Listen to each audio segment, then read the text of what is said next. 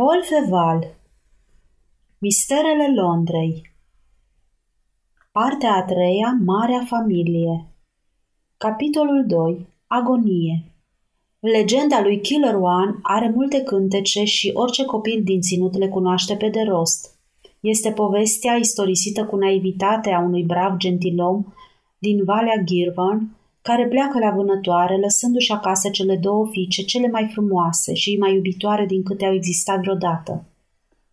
Vânătoarea îl mână departe de casă, dincolo de Paisley, în apropiere de Glasgow. Rămâne patru zile pe drum, își omoară frumosul cal roib și, în sfârșit, nu săvârșește nicio ispravă. Dar când se întoarce la castel, află că muntenii i-au nimicit recolta, i-au incendiat hambarele și i-au răpit fiicele. Cele mai frumoase fete din Glen Girvan. Dacă Rio Santo ar fi putut asculta până la capăt această baladă, ar fi ghicit fără îndoială pricina violentei dureri care alimenta necontenit delirul lui Angus. Ar fi înțeles sensul acelei exclamații atât de des repetate. Amândouă, amândouă. Dar febra nu îi lăsa nefericitului părinte răgazul de a-și sfârși balada. După câteva strofe, durerea lui atingea paroxismul. Vedea înspăimântătoarea imagine a răpirii celor două biete fete adormite pe fundul bărcii lui Bab și sărea să le salveze. Când ajungea la strofa a patra, făcea spume la gură și tot trupul lui era cutremurat de furie. Rio Santo cunoștea foarte bine aceste simptome de temut.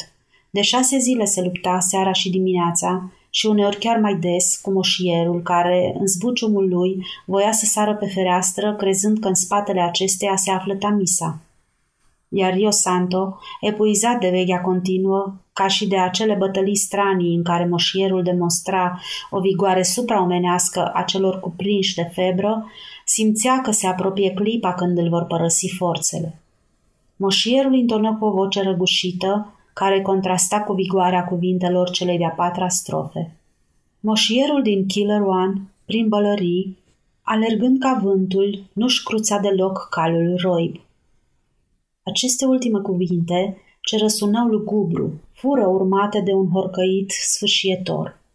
Apoi moșierul își aruncă furios plapuma, dezgolindu-și picioarele păroase și slabe.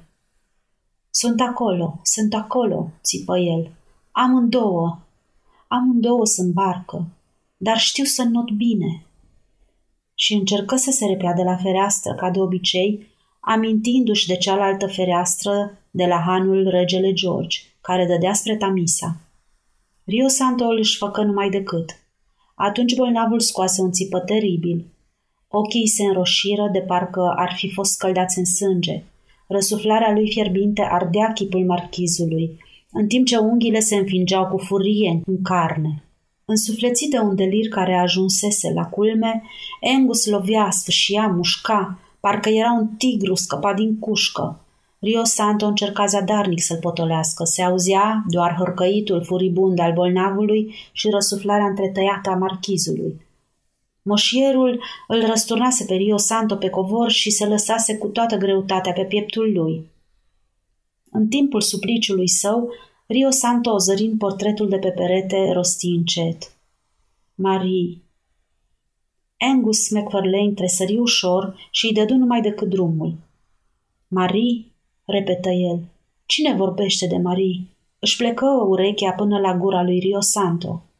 Rio Santo nu-i rosti numele a doua oară. Nu mai respira. Angus se ridică în picioare. Mintea lui tulburată de febră era dominată de o idee nouă. Ce caut aici?" murmură el. Ah, ah, foarte bine. Am să mă duc în Cornhill să-mi văd fetele. Trebuie să se fi făcut tare frumoase. Privirea ai căzut iar asupra lui Rio Santo. Făcu un salt înapoi care îl aduse până în dreptul portretului. Fergus, mormăi el cu groază și mânie. Fergus O'Brien. Mereu mi-apare chipul lui Fergus, mort, ucis de mine. Vocea viselor îmi spunea încă din noaptea aceea.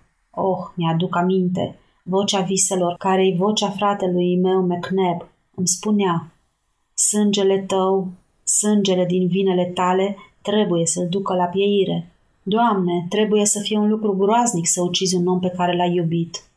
Un om pe care l-ai iubit. Întoarse capul îngrozit de la ceea ce credea a fi o viziune supranaturală. Făcând această mișcare, privirea îi întâlni portretul atârnat între cele două ferestre. Mary, murmură el, știam că ți-am auzit numele rostit de cineva. Iată, buna mea surioară Mary. Nu mă vede pentru că în curând va veni să-și sărute bătrânul frate. Da, sunt bătrân, iar ea, ea ce tânără Totuși a suferit atât de mult. Simți deodată o răceală la picioare, fiind desculț, și își dădea seama că era aproape gol. Pe chipul răvășit, căruia barba zvârlită îi dădea o expresie de sălbatică ferocitate, a apărut deodată buimăceala unui copil vinovat de o poznă oarecare și prins de un profesor sever. Întinse brațele descărnate spre portret și zâmbi măgulitor. Mary, surioara mea dragă. Mary, spuse el, pășind îndărăt spre pat. Nu mă dojeni, am să mă culc la loc. Mi-e tare sete. Am vrut să beau ceva. De ce nu mi s-a înșeuat calul negru, Mary? Voiam să plec la Londra, să-mi vizitez fetele. Și mai voiam... Dar, Mary, tu nu trebuie să știi asta, continuă el coborând glasul. Mai voiam să-l ucid pe Fergus O'Brien. Asasinul fratelui meu, McNab. În timp ce vorbea astfel, continua să meargă de andărătele spre pat. Lovi cu piciorul umărul lui Rio Santo, care zăcea nemișcat pe covor. Scoase un țipă de groază și începu să tremure. Apoi își trecu mâna peste fruntea scăldată de sudoare. Mereu nălucirea asta îngrozitoare, îngână el. Mereu. Se prăbuși ca o masă inertă în pat, cu capul răsturnat pe spate. O tăcere profundă domnea în odaie. Angus dormea istovit de lupta pe care mintea lui bolnavă nu știa, dar care îi pricinuise o oboseală ale cărei efecte se făceau simțite din punct de vedere fizic. Rio Santo, întins pe jos, nu mai dădea niciun semn de viață. Ochii erau deschiși pe jumătate, iar gura deschisă și ea lăsa să-i se vadă dinții strânși într-un spasm. Soarele sângeriu al dimineților cețoase ale tamisei arunca peste această scenă lugubră o lumină ciudată și înroșea în chip hidos goliciunea păroasă a moșierului întins pe pat. Doar portretul părea că viu și surât de fericit, posedatului și victimei sale. Se scurseră astfel câteva minute. După aceea, dacă o ureche ar fi ascultat în cameră, ar fi auzit un zgomot vag, nehotărât, continuu, ce părea să pornească din căptușala de lemn a peretelui din dreapta portretului. Era zgomotul unei chei introduse de o mână neîndemânatică într-o broască necunoscută. Dar în locul acela nu exista nici urmă de ușă. Cu toate acestea, zgomotul continua. Era într-adevăr o broască solicitată de o cheie răsucită cu stângăcie. Peretele rămase nemișcat. După aproximativ un minut, o tăblie al ambrisajului început să se miște ușor. În spatele acestei tăblii întredeschise se ivi chipul palid al doctorului Moore. Era mai palid ca de obicei și părea speriat de indiscreția îndrăzneață pe care tocmai o săvârșise. De altfel, indiscreția lui nu a avut un rezultat prea fericit, căci chiar în clipa când scoase capul din spatele tăbliei, se auzi un zgomot de pași de afară venind din partea opusă a camerei. Doctorul închise încet tăblia, manifestându-și, printr-o clătinare semnificativă a capului, ciuda pentru eșec.